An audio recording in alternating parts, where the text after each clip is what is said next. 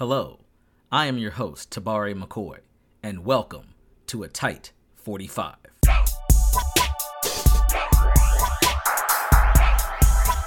A Tight 45 is brought to you by Everybody's Records, located at 6106 Montgomery Road in the Pleasant Ridge neighborhood of Cincinnati, Ohio.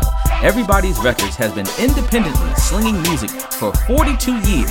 Swing in and dive into a deep catalog of music, including vinyl, or bring in your own CDs or LPs for cash or trade. Listening in from out of town, be sure to check out their website at www.everybody'srecords.com.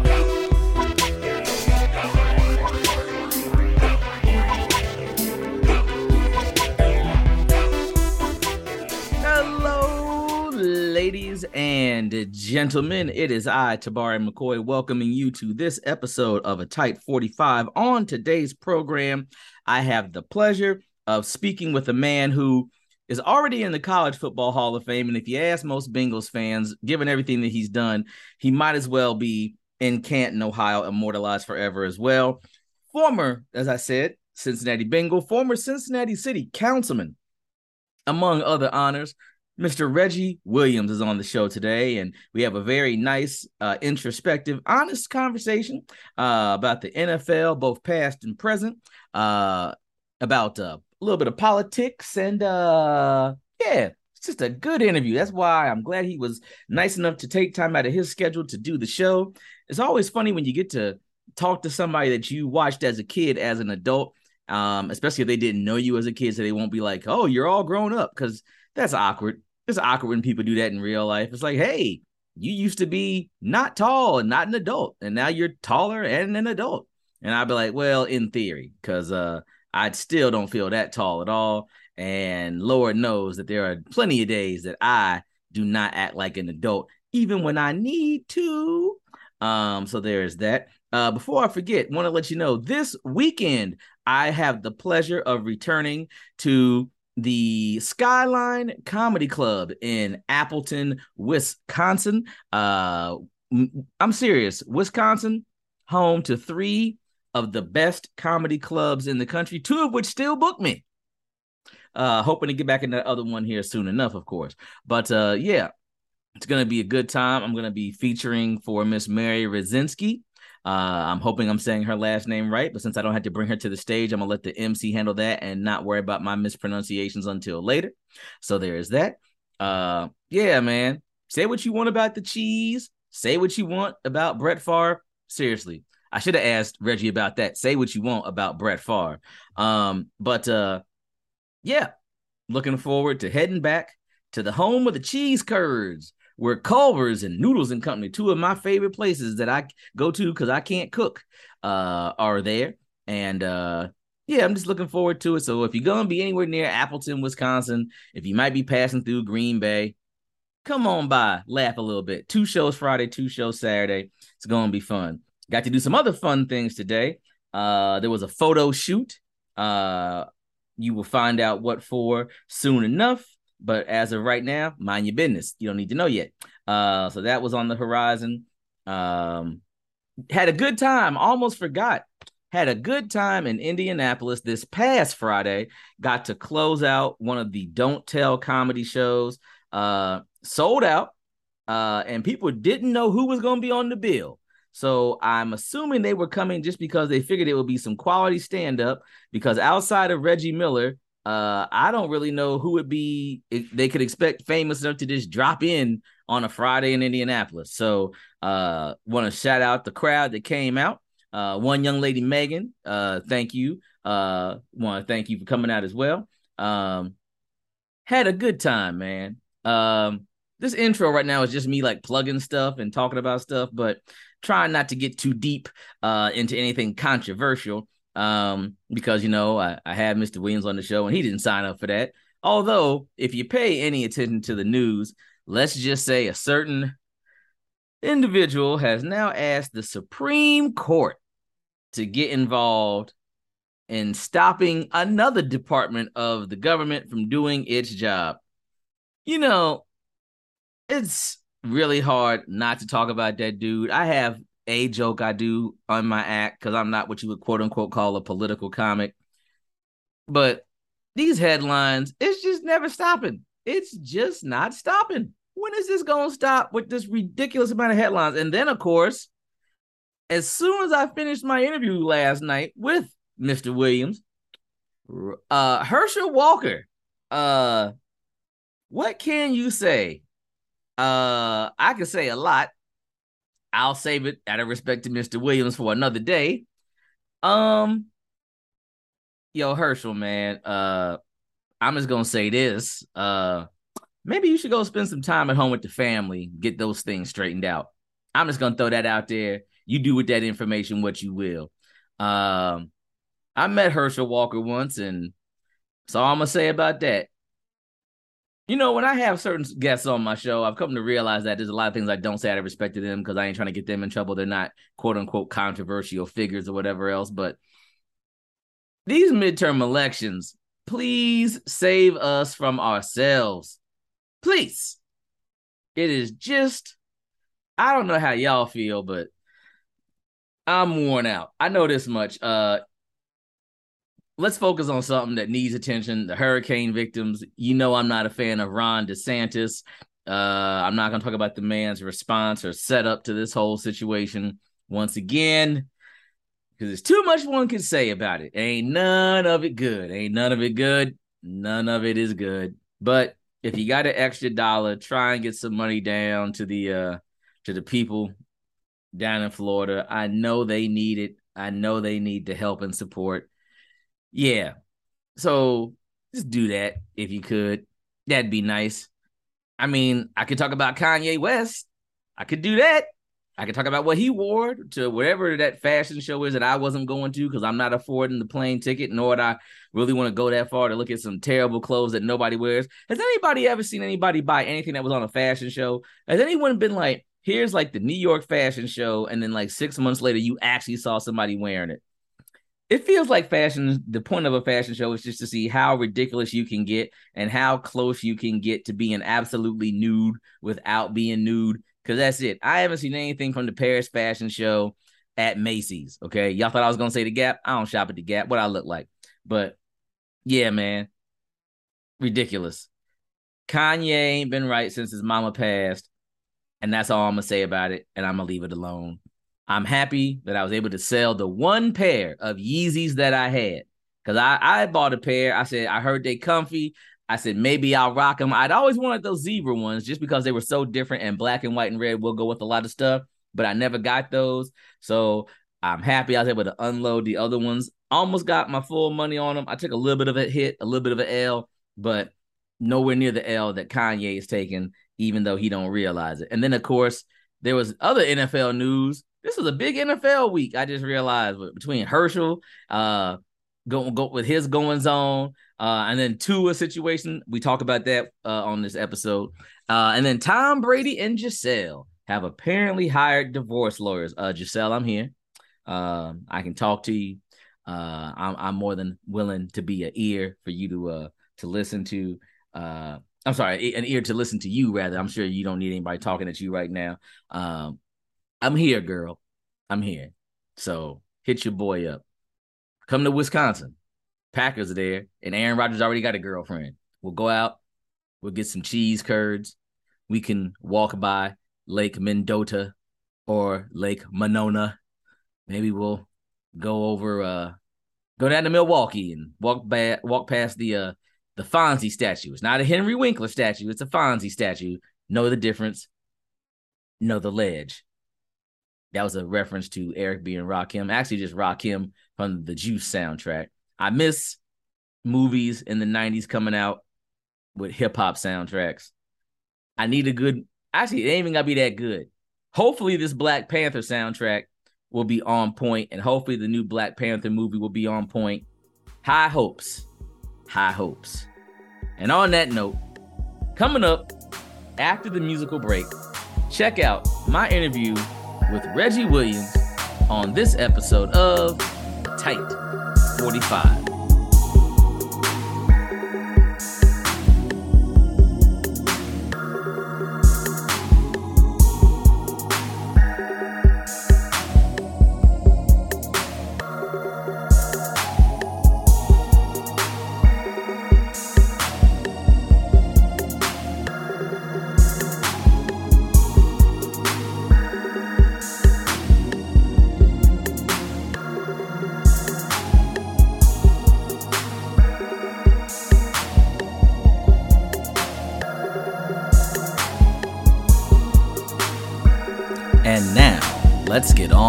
On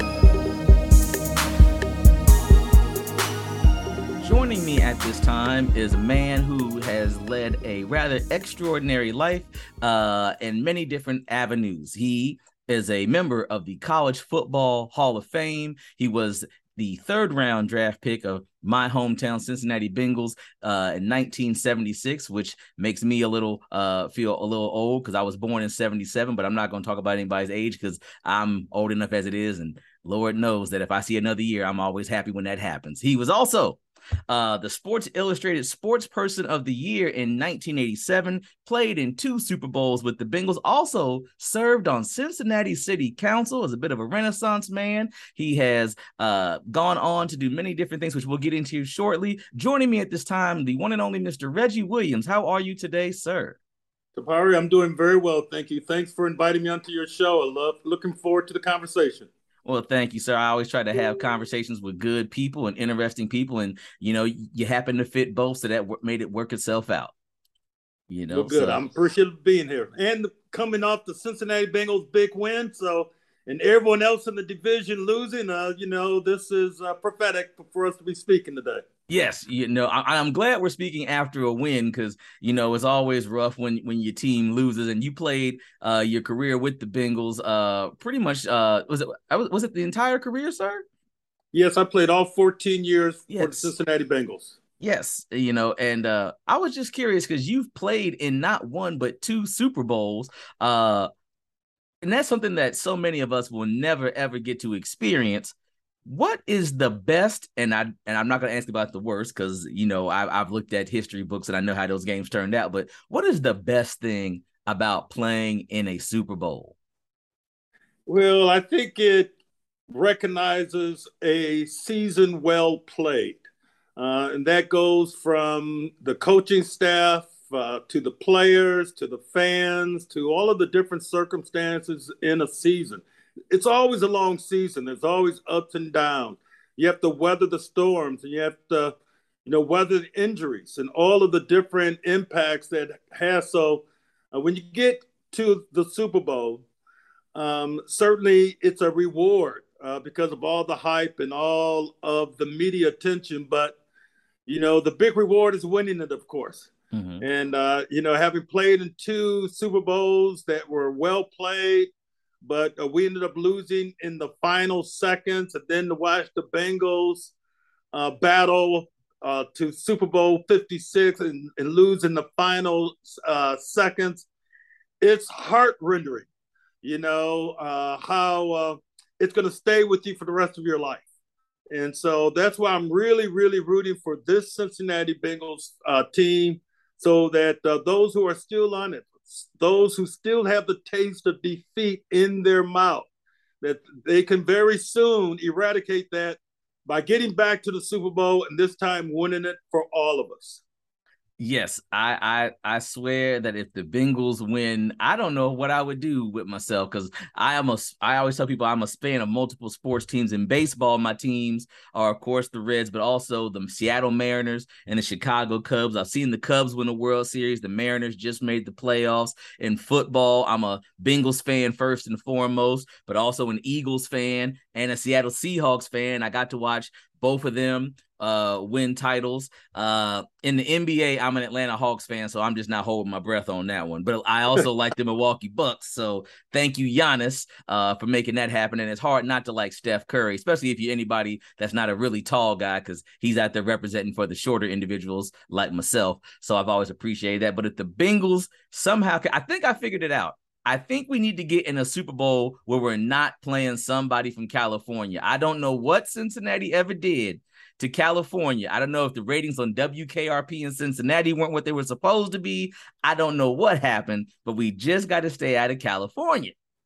No, I have to agree with you, man. In fact, in my 14 years for the Cincinnati Bengals, I played against the San Francisco 49ers six times mm-hmm. and lost all six of them.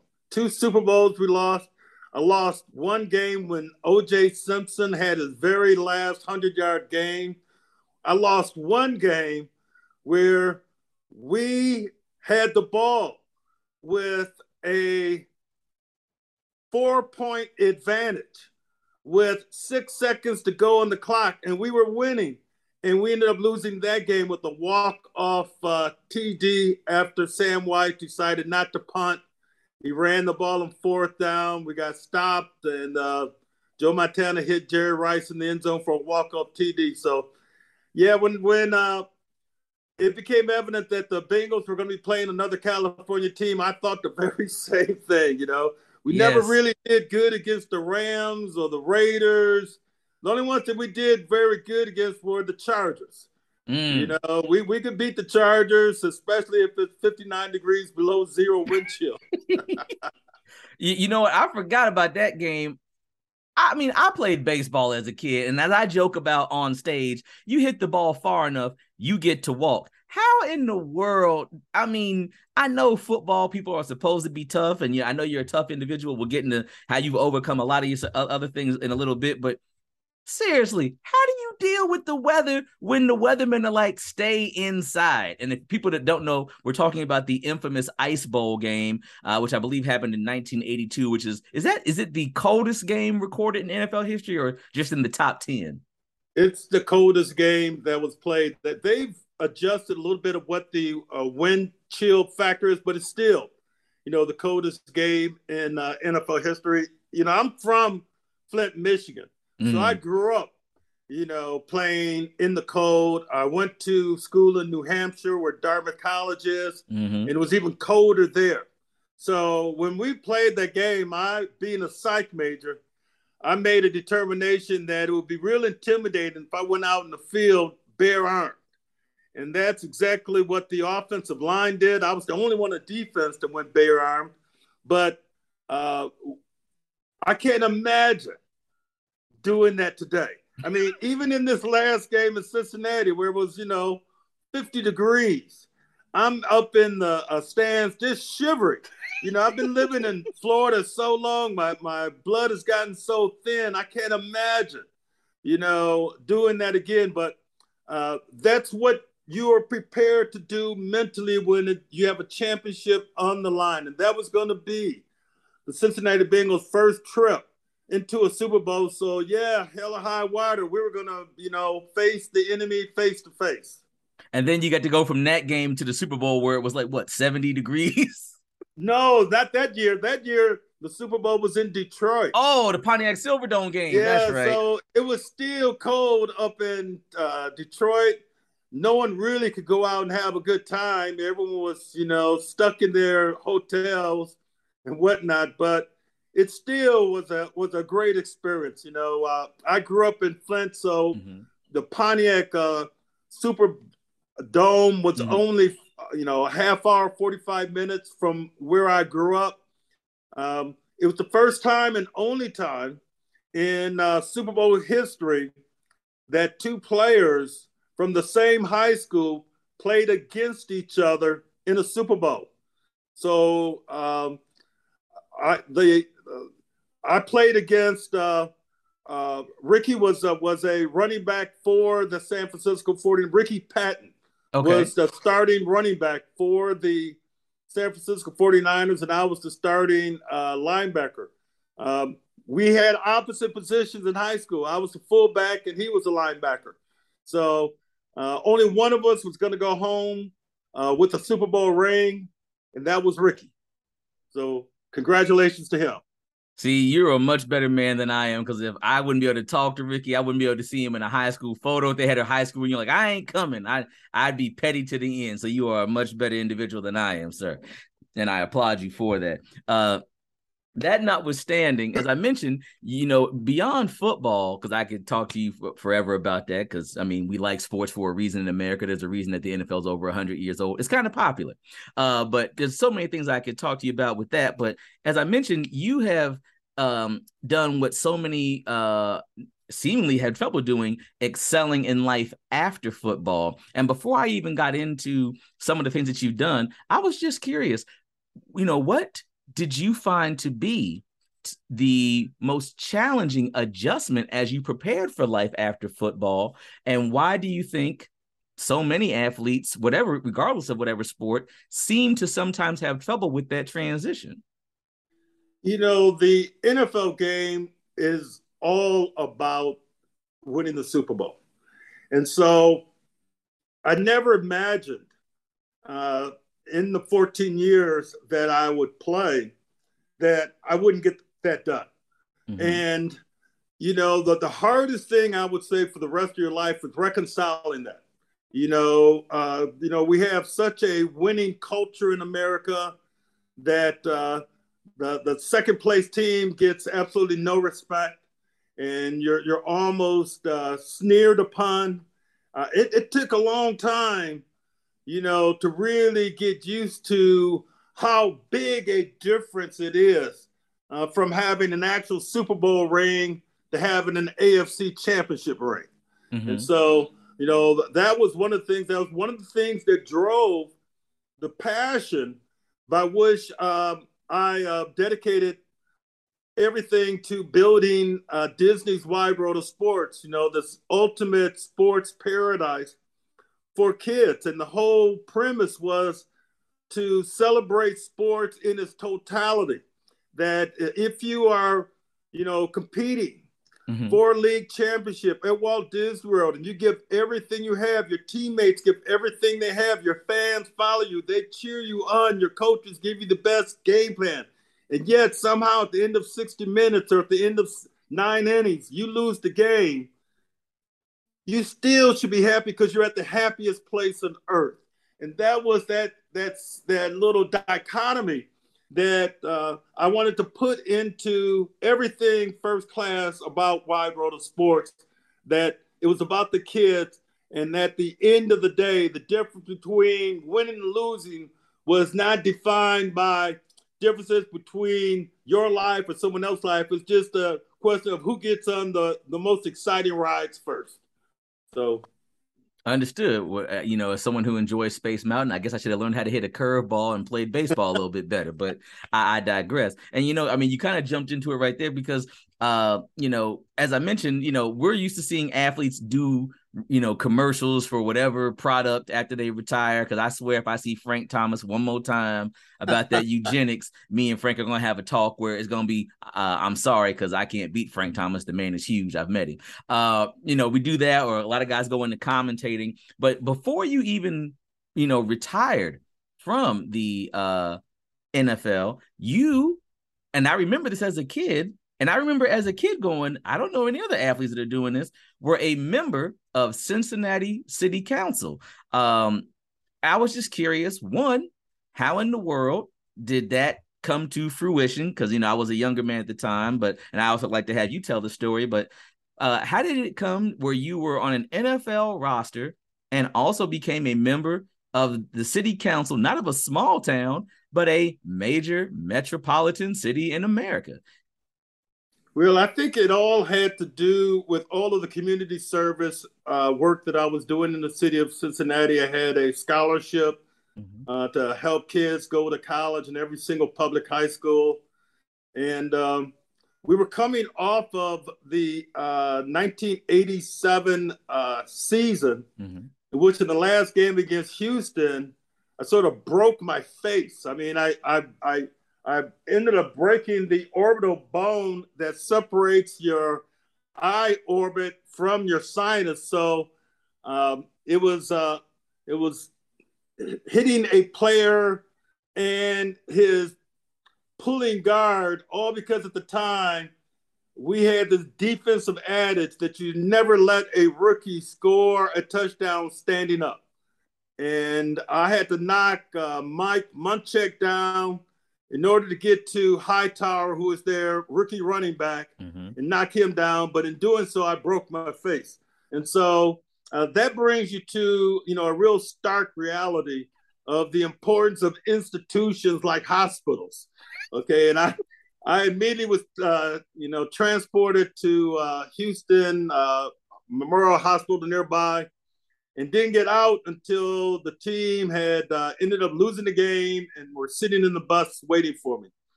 Well, when I get home and it's now the Christmas holidays. I attended a uh, a uh, charity event when uh, Arnold Bortz, who was the existing city council member, uh, was at my table. And he asked me a whole bunch of questions like, what would you do in this situation? What would you do in this other situation? And because I was involved in so many different charities, I had answers.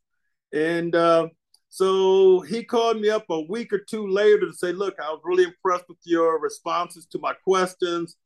Uh, I have a conflict of interest because uh, he was a real estate developer and he and his brother were involved in a lot of properties and Over-the-Rhine.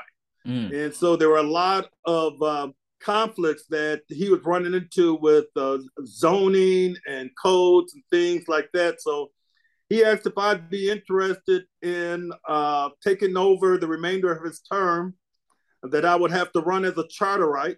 Mm-hmm. And uh, we, uh, you know, agreed to a couple other scenarios, such as, you know, Bobbie Sterne, who was the other charter council member at the time, uh, needed to get on board, and she was on board, and that I committed to running for election once again. The harder sell was to the Cincinnati Bengal organization, mm. you know, uh, because it was an opportunity, but it was definitely going to impact the team. Uh, the first person I went to was Mike Brown, and Mike Brown was very supportive, and uh, um, he uh, was willing to consider it. But the one who was not immediately supportive was the head coach Sam Wyche, in large part because I would be missing uh, the Wednesday practice because that's when City Council has their session. And uh, basically, I wouldn't have a day off because um, I would have uh, City Council committee meetings on Mondays and Tuesdays. Mm. And so it really was trying to manage your time, continue to work out, which was something that uh, was my forte at the time. Uh, but I also saw it as a unique challenge something that um, uh, I, I, thought would um, make kids who are looking towards their own future, providing them with a, a different kind of uh, role model that you, you can take on the unknown. And it also allowed me to get involved in so many important city issues that I was reading about in the paper or listening to on the news. Um, and, and one of the uh, issues that I took on uh, very early on was trying to um, eliminate uh, uh, AK 15 automatic weapons in the city of Cincinnati because I just couldn't imagine then mm-hmm. A gunman going into a school and doing that. And that was way before Sandy Hook, but just the horror of just imagining. Mm-hmm. Uh, having spent so much time in the in the all the schools in the city of, of Cincinnati, to even imagine that kind of horrific circumstance. And uh, uh, after losing that, even though you know we got to a five-four vote, just lost by one person, that's the first time I start getting hate mail. Mm. You know, first time that I you know got called the N word after being in Cincinnati for 13 years because I was treading on someone else's uh, territory. I, I, was not staying in my lane. Mm. And uh, and, and yet I'm very proud of that effort you know and, and uh, you know that's one of if there's any regret that i do have of getting out of politics is that i didn't finish that that piece of warfare that we have to be vigilant as adults do everything in our power to protect our kids Understood. And you know, you kind of let me into a question because I was going to ask you um, about the injuries, but I also wanted to ask you this because as someone who was actively involved in politics while also working as a professional athlete in the last few years especially we have seen more of the intersection of sports and politics from black lives matter and you know people standing up with the brittney griner issue the women's reproductive rights situation I was just curious, what are your thoughts on what many modern athletes are doing in that vein? Do you feel that a lot of athletes have a responsibility or not even if, if not even a responsibility uh need to be more vocal for uh, communities that maybe aren't getting their voice heard since they have the attention spotlight on you? Or do you feel like, you know, maybe they should separate those things and, you know, maybe do it towards when they're getting ready to retire or maybe want to go into politics full time? I know this has become a an ongoing uh, conversation. I know Kareem Abdul-Jabbar had just written something uh, this week about Kyrie Irving, which was not complimentary to Kyrie Irving. Um, and you know, thinking about politics and all that is to say, sir, what are your thoughts on does today's athlete have either a responsibility or should they even uh, speak out about the various issues that we have in ongoing American society? I think athletes definitely need to take advantage of their First Amendment right to speech. Um, my hero was Muhammad Ali. And I remember very distinctly when he refused induction into the military, mm-hmm. uh, you know, for religious purposes, uh, that he was standing up for something that was very controversial, you know, and he uh, started getting hated uh, by a majority of white America because of that. It's mad, you know, he's so beloved now. Mm-hmm. That time he was hated. Mm-hmm. And there was a there was a a meeting in Cleveland where Jim Brown and Kareem Abdul Jabbar and several other NFL players all came uh, together to support Muhammad Ali. Mm-hmm. That kind of activism is still relevant today. Yes. What Colin Kaepernick did was extraordinary. Um, I thought that he, you know, very appro- appropriately uh, brought America's attention to the disparity of uh, abuse that uh, African Americans suffered at the hands of police. Yes. And uh, so, and that still has gone on. I mean, there's been, you know, more instances, you know, uh, that have demonstrated that you know, he just wasn't, uh, you know, blowing smoke.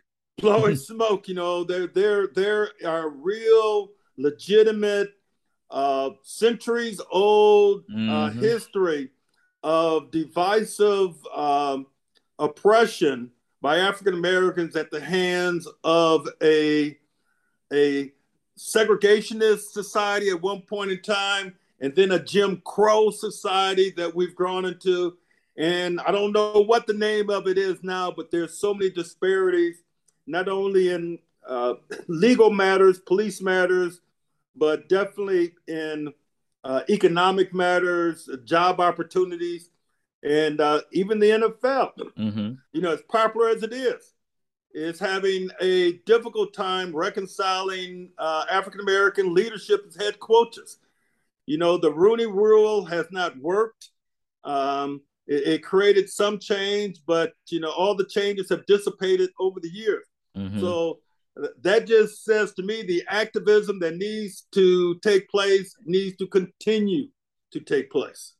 Understood. And you know, as I mentioned, uh, you know, I wanted to talk to you about injuries and whatnot because you had some issues with your knees, which is putting it mildly. Because I forget how many surgeries uh, that you have had. I know it's over twenty, uh, for different injuries as a result uh, have come from your playing career. And now injuries in the NFL are back in the spotlight because of this past uh, Thursday's game with the Dolphins here in Cincinnati and the Tua Tagovailoa's uh, uh, apparent. Everyone knew he had a concussion. It looks like, except for the people that made the decisions or were willing to admit it. Uh, you know, it's probably the safest way I can say that without having a law a lawyer knock at my door, and I know I don't have the money to pay anybody, so don't come at me.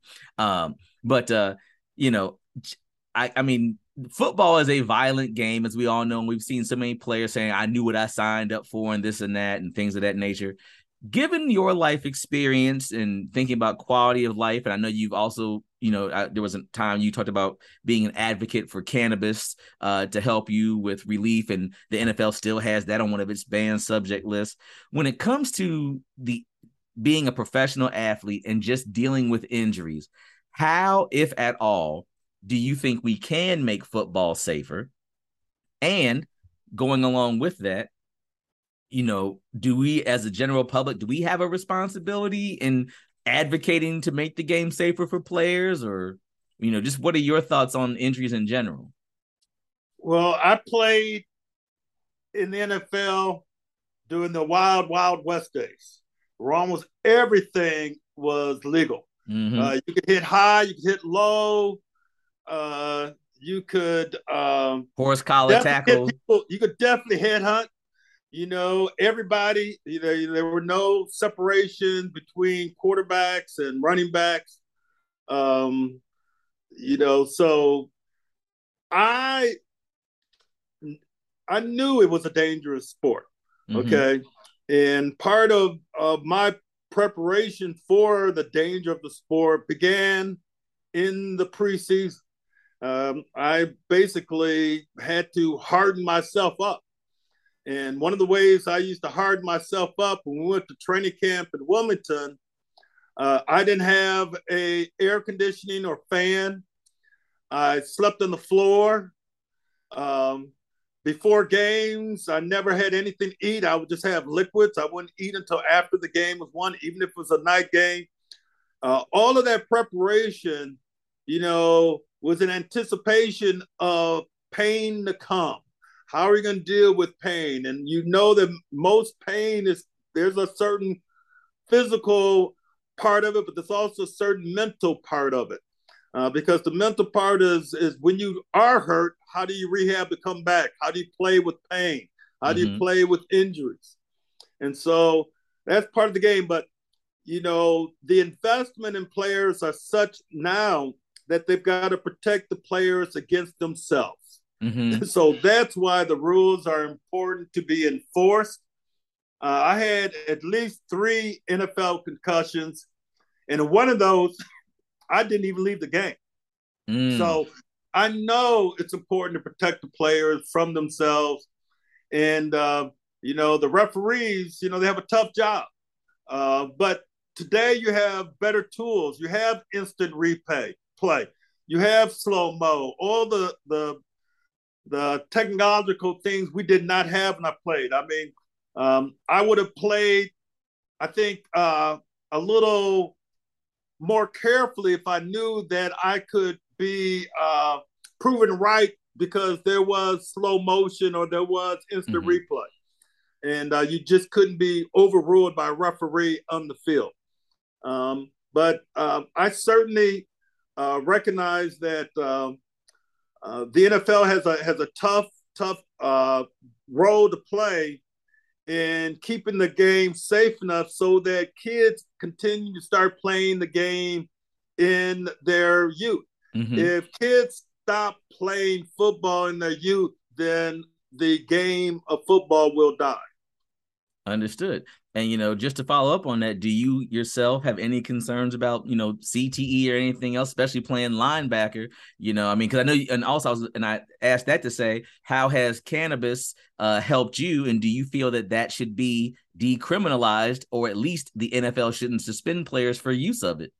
No, I definitely believe the NFL should study uh, the use of cannabis. Uh, there have been some studies that have shown that uh, cannabis can heal uh, brain matter. It can heal that important uh, connection between your synapses in your brains, which connect your now to your memories. Uh, so I really believe that uh, you know, part of my ongoing ability to uh, uh, communicate is mm-hmm. because I am, you know, a longtime cannabis user um, I, I, I, would love the studies to validate that. Um, my initial issue with using cannabis was it was great for pain management. Mm-hmm. You know, it didn't completely eliminate the, the pain, uh, but it definitely softened uh, your response to it and allowed you to sleep and things along that line. But certainly, uh, I have a big concern uh, about whether I will have CTE and, and how I will be able to live with it. I did meet Dr. Omalu, mm. uh, the doctor, you know, portrayed by William Smith in the, the movie Concussion. Mm-hmm. And he said, it, you know, I'm a linebacker. You played 14 years. You have three concussions. You know, you definitely are going to have CTE. Mm. And uh, that was not what I wanted to hear. Uh, but it was what I needed to hear, perhaps, to continue to prepare for the inevitable and make sure that the consequences of having CTE are not manifested in uh, the remaining a lifetime that I get a chance to enjoy on Earth. Understood. Um, and I have no transition from that to a softer topic, but I was going to say before I forget, sir, if people want to, uh, you know, follow you, find out what what you're doing, um, because I know you are still involved with a lot of different activities, organizations. How can people find where you are and follow you on social media, things of that nature? Well, obviously on Facebook, I'm already at my five thousand person limit, so I, I can't I snuck in there. I can't encourage you to get in there, but I have a lot of room left on Instagram. And I will tell you that if you're in Cincinnati, uh, this is going to be the 25th anniversary of Kelly Youth Services. I'm on the board with Kelly Youth Services.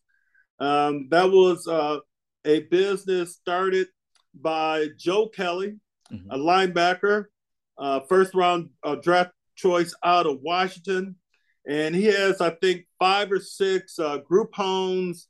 Uh, they deal with ki- kids that you know are foster kids or kids that have no role models, no parents, and he, more than two thousand kids mm-hmm. have gone through his group home since they started it 25 years ago. And uh, so, if there's a, a, a charity in Cincinnati that uh, you, you could support, that would be one that I would recommend. Understood. And um, what is your Instagram handle, sir, for those that may want to follow you on Instagram? I think it's Reggie Williams or 120. Oh, okay. Not Reggie Williams 57? 57 was taken. No. Oh. So I had to take the lowest number that they provided. I guess there's, there's a lot of Reggie Williams out there, you know. I, I, understand. You know, well, to being Tabari McCoy, I don't I don't have the same struggle. I can't I, I can't I must say if I'm if I'm honest with you on that one, but uh, I digress. Um, you know, I was you mentioned working for Walt Disney um because I know that you were hired uh to help oversee the uh creation of the uh, Worldwide Sports Complex when you got hired uh back in the 90s. I was just going to ask you what was uh, more exciting for you? The first time you put on an NFL helmet or the first time you put on a pair of mouse ears? Well, Mickey Mouse was not allowed to come to the sports complex. so, you know, and in a large part, once again, it's about the kids. Now, now, mm-hmm. now he can go to the sports complex, but when we're just starting uh, the sports business, you wanted people to know that it wasn't a Mickey Mouse thing. That mm. this was mm. authentic that uh, it was going to be the, the finest facilities, uh, the finest surfaces, the best grass, you know, uh, the re- the best competitions. And so uh, we didn't allow Mickey or Goofy or Minnie or none of the characters to really go to the sports complex. We wanted the heroes, the superheroes, to be the kids, the people who competed. They were the stars of the show and they weren't going to be overshadowed by costume characters. Uh, just like you wouldn't have uh, the mascots mm-hmm. of a mm-hmm. team uh, being more popular than the players of the team. Uh, that's one thing that I can say is still true in all of sports. Uh, that I, I don't know of a single mascot that's more important than their players. I understand. You know, I was going to ask you, what is the one thing you missed? Because I know you were here recently for the uh, most recent Ring of Honor uh, inductions, but what is the one thing that you missed the most about Cincinnati not being here all the time? Oh, Cincinnati has some great restaurants. I oh. mean, there are a variety of, uh, of places that uh, would be uh, on my list of go. The precinct being, you know, one, the boathouse being another. I have to admit, I'm not a skyline uh, chili kind of person. I, am not into cinnamon in my chili, but uh, there are a bunch of great restaurants. And there's a bunch of great refs. There's a, a lot. There's a ho- uh, institution of hospitality mm-hmm. Uh, in the restaurant business that uh, you know goes throughout the whole city. So that's one of the things uh, that I would miss. I mean, it's a beautiful city they've done a great uh, job with uh, you know uh, the architecture with uh, down at the banks and uh, Over-the-Rhine. So um, Cincinnati is a beautiful city. It's it's a you know a gem of a place that uh, too many people don't know about, and that's another reason why the Bengals need to bring a championship home to Cincinnati, just like the Cincinnati Reds have done. I understand. Well, I was gonna say I gotta ask you this: Who's your pick to win the Super Bowl this year? I'm a Cincinnati Bengal fan. I think that they're going to come back and uh, prove everyone uh, wrong for doubting them after an 0 2 start. But, you know, it's a long season. Mm-hmm. And, uh, you know, I never played a 17 game season. And uh, it's going to be interesting to see how the Eagles, who are the only undefeated team, how they continue to play this season. Uh, mm-hmm. sometimes, you know, you get out of the blocks too fast, you know, you stumble along the line. But you know, I like the confidence uh, and the leadership of Joe Burrow. I like the way our defense is playing thus far. And I like the fact that we haven't put all of the ingredients of the team together on the field yet. Even in the first two games, Joe Burrow is coming off an appendectomy. Mm-hmm. That's a tough, tough injury to come up, uh, come up after. I had uh, an uh, appendectomy uh, explode uh, during uh, my last off season in preseason camp. So I know how tough it is on maintaining your strength. But it seems like he's recovered now, and the rest of the team, the offensive line is playing much better. And so I'm just looking forward to the Bengals finishing Uh, this season the way they wanted to finish last season. Understood. And that it sounds like a good place for me to stop. So, for my guest, Mr. Reggie Williams, I am Tabari McCoy, thanking you for listening to this episode of A Tight 45. Well, I hope that you enjoyed that conversation with Mr. Reggie Williams on this episode of A Tight 45. Be sure to follow him, check him out on the internet, if you will. Uh, hopefully, he may be at a speaking engagement or somewhere near you, and uh, you have a chance to meet him. Just a humble, down to earth person, which is why I wanted to have him on the show. I try to do that every once in a while to have on those positive people because, as I mentioned at the top of the show, the world itself is absolutely out of its mind, and you got to have those people on to put the balance out there every once in a while. Of course, if you haven't already, get your tickets this weekend. I am in Appleton, Wisconsin at the illustrious Skyline Comedy Club. The weekend after that, I'm in the suburbs of Indianapolis at in Brownsburg, Indiana. Uh, I am headlining a show with the hilarious Tina McDonald and David Brooks. Uh, it's gonna be a show. I hope that anybody that comes out to that VFW uh, that we gonna be at is gonna be ready because uh, oh, it's on. Uh, that's gonna be a, a killer lineup right there. Then uh, I have the next weekend off for now because something could jump off, and then uh, the big deal October 27th through Sunday, October 30th. Go Bananas Comedy Club, Cincinnati, Ohio. Album number three, special number one. Working on some things to make that very special. And uh yeah, if you be so kind, if you're gonna be anywhere near the Cincinnati area, I would love to see you there. So come on out, support your boy. It's gonna be good. I wouldn't lie to you. And even if I would lie to you, I still got to back it up. So it's gonna be good. So there's that. All right. I think it's about that time as that smooth R&B track begins to kick in in the background that I bid you adieu and thank you for listening to this episode of A Tight 45.